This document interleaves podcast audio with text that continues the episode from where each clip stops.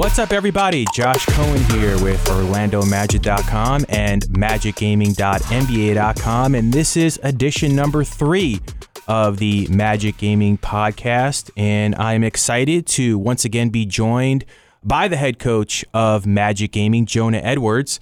And we have another special guest, and that is Ben Rivera from the Orlando Magic radio department. He is an avid gamer, loves NBA 2K, and we'll get more into that in just a moment. But first, Jonah, I want to ask you about the upcoming draft. Uh, a date still has not been scheduled yet for the draft, but it will be here soon. Uh, now that you've seen the draft combine, have an idea of who the eligible players will be, uh, what are some of the strengths and characteristics you're going to be looking for with your two picks? You, you do have a second and fourth round pick uh, again in this upcoming 2020 draft. Yeah, Josh. So, you know, we're, we're actually taking kind of a unique approach in, in that we're, you know, the people we're looking for in the second round are a lot different, I think, than the people we're looking for in the fourth round. Um, so, you know, in the second round, we're looking for a guy who's specialized, um, you know, plays one position really, really well at a high level. And, and um, you know, overall, I want guys that have high work ethic, um, guys that are that are willing to, to stay in the studio long hours. I think that's the blessing we have with our current roster is they're guys that just they love playing 2K, they love getting better, they want to keep grinding the game, and that's an awesome thing we have. And so, you know, obviously, I want to continue that with with our two new guys. But in the second round, we're definitely looking for someone who's specializes in one position. That way, we kind of have five guys that I think are kind of specialists in each way. Um, and then obviously in the fourth round, we're looking for a guy who can sort of be like a second coach with the, with his eyes and his skill set, as well as you know maybe play a little little two through five, maybe three through five guys that can kind of do a little bit of everything. That way we can you know have some flexibility going into the season. Yeah, that's awesome. I'm really excited to see how it all plays out. Now, Ben, I want to turn it over to you. You are very passionate about NBA 2K gaming as a whole. And I just want to get your take on your experiences with NBA 2K, how much fun you've had with it, and how much you currently play. I know you said recently to me that you still play a lot with your friends and even get pretty competitive at times. So just talk about your background with NBA 2K. You know, I mean, I've been playing pretty much since I was about 13. You know, I think NBA Live 09 was the last NBA Live game I played, and then I transitioned over to the 2K community. And you know, I I think it's still a way for me to connect with my friends ever since I've been like I just said 13. You know, we still get competitive with it. We play pro am almost every day, rec center almost every single day. You know, I like to I like to run the show. I like to be the point guard for our team. You know, but I mean, it's I think it's been a big part of my life ever since I've been younger because now that I'm from Massachusetts, now that I moved down south to Florida, it's still a way for me to connect with all my friends from Massachusetts, connect with the world. You know, it's still a way to you you're just constantly learning. Although it's a video game, you're learning the situations that you put in. You're being put in into that video game when you run a Jordan Rec Center game, when you run a Pro Am game. You're looking for the situations to get a win. You know the special the special archetypes in the video game. How it how it's almost sidelined with the actual NBA. You know what I'm saying? Yeah. So it's still a way for me to learn the game of basketball, as well as be a fan of the game of basketball and be in the game of basketball. And this will be your first time working with an organization that has an NBA 2K team. How excited are you for that? I mean, you're going to be able to be kind of front and center with some of the content that's going to go on with the NBA 2K League. I mean, we're going to have this podcast weekly. So, how pumped are you about that? I mean, I'm extremely excited. First of all, this is my first time working for an NBA team in general. I love listen, I love basketball. The fact that I'm working for an NBA team that already has a 2K league team, it's like the best of both worlds. Because, like I said, I love basketball. I love NBA 2K. I love the NBA. Like, there's nothing you can go wrong with it. Yeah, that's great. And, and Jonah, I want to now ask about your history with the draft and particularly the draft room. How chaotic does it get are papers flying all over the place? Is there a lot of yelling and screaming between the decision makers about what, what moves you're going to make? And are you making phone calls to other teams, other general managers? I mean, how crazy does it get in the draft room? So, this will actually be the first year where draft where trades are allowed mid draft. So, I'm guessing it's going to be crazier this year than ever in that way, which is going to be really exciting. Um, you know, season one it was it was unique. I was actually in Madison Square Garden in a war room they they had set up for us there when the draft was in Madison Square Garden, of course, and um, I was kind of alone in the in the war room a lot. Like it was just kind of me, and so season two was a lot different. We were here in Orlando in the actual Orlando Magic war room, which is really cool. Um, and, and, so I was there, and it's it's me, it's Ryan, a couple other decision makers, Jay Riola, people like that, um, are in the war room, and and of course Dan Savage was there too, and and uh, capturing all those good moments. And uh, I wouldn't say it's it's chaotic in that way. I don't think there's papers flying around. It's um, I'm very uh, calculated with with kind of. I already have my plan going into draft day. Uh, I have a, an Excel spreadsheet that kind of ranks players at each position, and and I'm kind of showing everybody it. I literally have it up on the board so everyone in the room can see it, and and you know I, I'm also blessed with the I think the fact that you know there are other teams. To be candid, there are other teams in the league that have people that are decision makers that don't know a lot about NBA 2K. Maybe don't know a lot about the players and the personnel that they're they're maybe picking, and and I'm lucky enough to have people that are that are engaged like Ryan that also understand that this is what I do for a living. This is my expertise. Uh, so they're able to kind of let me make those decisions, which obviously can go both ways. If if we had had a terrible season last year, um, then obviously it's easy to point that finger. Hey, Jonah, wh- what happened? Um, but you know, I, I think it's a blessing and a curse. But obviously, I would I would want it no other way. Like I think that yeah, we're, we're lucky in that way. But uh, so you know, I, I, always bounce my ideas off of Ryan. You know, obviously after we picked we picked Reezy, I bounced a few ideas off him. Like I want to make sure everyone feels comfortable with what I'm doing and, and my thought process. But as long as as long as um, you know we're, we're getting the right guys. I think that's the goal. Yeah, and just uh, rewind the clock a little bit to last year's draft. You chose uh, Reezy with your first round pick, ninth overall, and then DT in the second round, 29th. Talk about some of the storylines that led up to those two selections. Was it just cut and dry that you knew going in you were going to take those two guys if they were available? Did you think that both of them might already be taken before you were making your selections? Just kind of think back and reflect a little bit about what led to those choices. Yeah, so at nine, we, we had four different contingencies built out based on you know what was going to fall to us. We weren't sure yet. Um, so Reed was actually our third option there. We actually, you know, and I'll, I'll just say the names. We we wanted BP first, he w- but we knew he was going to be gone. We assumed he was going to Sacramento. That was kind of the rumor for weeks. Um, so we kind of expected him to be gone, but we knew he was an incredible talent, and if we got our hands on him, we would we would have jumped on him. So, um, and then also there was there was Vandy from the Grizzlies, and and I had I, you know obviously I had told Reedy Rees sorry I told Reezy um, candidly like hey man like if Vandy's there we're taking him. It's like we really like you, we really you know we really think you're going to bring a lot to the table here, but but we we prefer his skill set. And, and he understood, you know, Reed was a guy who was playing shooting guard all offseason and was going to transition to point guard for us. So we weren't sure. He wasn't sure how he was going to look. And and obviously Vandy was taken seventh overall by Memphis, which again we, we kind of expected. We we kind of hear all these rumors, hey, they're going to take this guy, they're going to take this guy.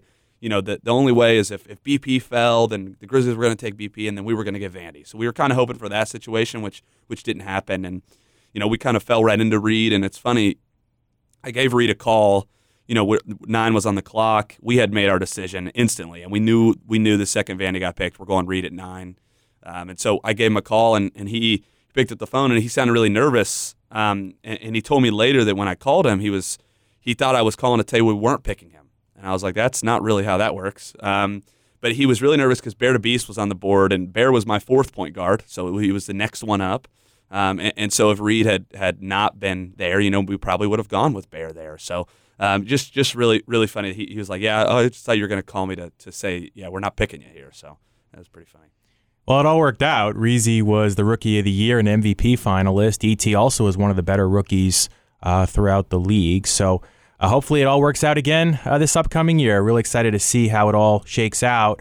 So I'm going to ask two questions uh, to both of you, and you give me your input and your insight and and your feedback on each of these. Uh, first question now, even though the holiday season is over, uh, think back to every single video game related holiday gift you ever received and decide which of those gifts is your favorite of all time, whether it's a console itself, a video game, maybe an accessory, anything video game related that you've ever received uh, during the holiday season. I'll start with Ben. Can you recollect and think about what your favorite of all time was? See, it's a close tie because um, one time my mom I was very upset when this happened. She pulled one of these Christmas pranks on me. She um stuffed a big box, wrapped it up, opened up this gift box, big box. I'm thinking, oh, what is this gonna be? It's gonna be something sick. Open it up, nothing in there, just a tinier box. Okay, open it up, nothing in there, just a tinier box. So on and so forth, nothing. Literally a box of nothing. spent me about five minutes to open all these boxes because my mom's a really great gift wrapper. So like you know when everyone's like way too technical about the gift wrap, Right. it's difficult to open up. So and then eventually, so I felt bamboozled. eventually, sh- twenty minutes later, after I think Christmas is over, I thought that was the last gift. She pulls up to my room with a Nintendo Wii. I think that was my happiest moment. Mm. But a game specific, definitely Modern Warfare 2. And I'm mm. a Xbox console guy, so you know that game definitely caused a hectic period in my life just because of game chat and people just talking slander all over the internet. But definitely Modern Warfare 2. Jonah? Yeah, for me, I actually have a pretty fond memory of of I was probably 12 or 13 at the time, and anyone that knows the Gears of War series, it's very gory, not appropriate for someone of that age. And I definitely asked for it for Christmas, thinking that my, you know, my parents would figure it out that that's just not an appropriate game. But of course, you know, they're ignorant to, to video games; they don't really know what they're looking for, and so I got it anyway. And I was like 12 or 13, and I dove into it that winter and I played it like every day, like eight hours a day. Like I was just the whole winter break, I was just so invested in Gears of War, the first one, and it was an incredible game. It won a million awards and and yeah, just remember like being a 13 year old with my chainsaw and Gears of War. So that was really funny. Yeah, I. Did you guys get any cool video game related gifts this year by chance, or did you give out any video game related gifts to someone else that stands out? You know, um, actually, I got, I bought myself a, um, a video game related gift. The gift. way this to year. do it. Got to buy it yourself. Um, you know, I'm a huge Star Wars fan. I'm actually wearing a Star Wars shirt right now. But I got um Jedi Fallen Order, and pretty much you just create your own Jedi and you just take them through missions and building his skill level. So I mean, again, being a huge Star Wars nerd, I think that was definitely the gift for myself. yeah, But that's about it for this year. neat. Yeah, I'm, I, I'm not blessed enough, I think, to get enough. No, I mean, I think that um, w- when you do what I do, like people just know that you're gonna buy the, the stuff you want when it's come when it comes to gaming. I've been gaming Yeah. so long, like I don't think anyone wants to go on on a limb and go get me something uh, gaming related. But I always make sure to get my my little brother. He's he's 13. I always make sure to get him gaming related gifts. So um, he he's a big gamer, loves playing Xbox and and big big 2K guy as well. So I you know I got him the, the release when it came out and. I gave him a little Xbox money so he can go. He wanted Red Dead Redemption, so Hmm. he can go get that. Well, my next and final question is which video game all time gave you the most fits? What was the most frustrating video game experience of your life, whether it was because it was super challenging or the design of the game was not favorable for your playing style, whatever the case may be? Uh, Jonah, I'll start with you on this one. Which one really just caused you problems? Yeah, so I have I have two in mind, and these games are meant to be hard. So actually, currently, I've been watching The Witcher on Netflix, right? And so everyone has, I think, and and so I downloaded The Witcher three, which I had played before, but I cranked it up on like not the hardest, but second hardest difficulty, and it is brutal. Like I'm dying to bears in the woods, brutal. Um, so that one hurts a lot. And then I remember I used to play Dark Souls a lot, and those games are so hard. They're almost not fun. They're so hard, and and I just remember getting so frustrated. I'm probably like five hours into Dark Souls three, and I just literally couldn't get past the scene, and probably never played it again. Like it was like just that hard. Ben? I mean, for me, definitely. Um, I want to say Halo Three. I mean, one of my all-time favorite games, but it's definitely the game that made me almost throw my controller against the wall a 1000 times as well. I mean, campaign-wise, for Halo players that know the game, there's um a difficulty. You get skulls, and skulls add on a little bit of difficulty to the game. It's like you don't get to see a HUD. You die rather quickly. You don't get to um regen your health quick enough. So it's called LASO when you put all the skulls on. So me and my friends like to do um, campaigns on LASO.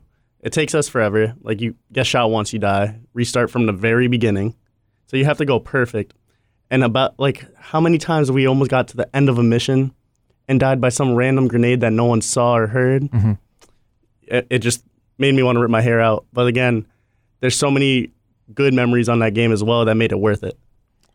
Yeah, yeah. I I could imagine for you guys who are avid gamers that there's always going to be that one game that you lose sleep at night with, but uh, I got to get myself into a game that causes me that kind of frustration, just to have that kind of uh, passion. Even though it could be a heartache, it could be a complication, but it might be worth it. So I'll have to explore different games to see which one will give me those kinds of fits. But uh, you know, for now, I'm uh, becoming very, very into NBA 2K, obviously. So that's the game that I'm really focused on right now for, for a variety of reasons. But uh, I've become very passionate for for many, many different purposes.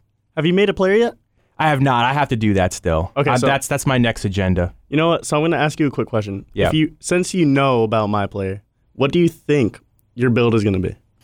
Well, I think my main strength. So on the actual basketball court, I've been known for either shooting or passing. I've, I'm kind of like a shot creating playmaker. So I feel like essentially at the end of the day, that would be my greatest strengths as a player. But I'll see. I'm not too sure yet what I'm most comfortable with. I have to continue playing the game to really see uh, where my uh, gaming strengths are. But uh, at this particular point, that's probably the direction I would go. For sure, for sure. Well, thanks again, guys. Jonah and Ben, really appreciate all your insight and information. And uh, stay tuned. Uh, we're going to continue doing these monthly until the start of the season. And then once the season is underway, the plan is to do these weekly. And we'll keep you updated on everything related to the draft and uh, the season as a whole. Once uh, Reezy, Toxic, DT, and May are in town, we'll get them on again. So that should be really exciting. So thanks again, guys. Really appreciate it. We'll catch you next time.